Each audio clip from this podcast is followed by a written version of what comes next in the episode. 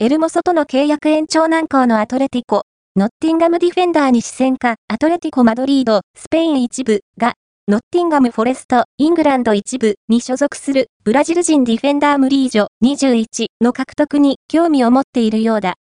スペイン、レレボが伝えた。今季も、ここまで、公式戦さんじゅうに試合に出場しているスペイン代表ディフェンダーマリオ・エルモソが契約満了を迎えるアトレティコ。チーム内で唯一の左利きセンターバックである同選手との契約延長を簡単だと捉えていたアトレティコだが、交渉は停滞しており、合意のめどは立っていないようだ。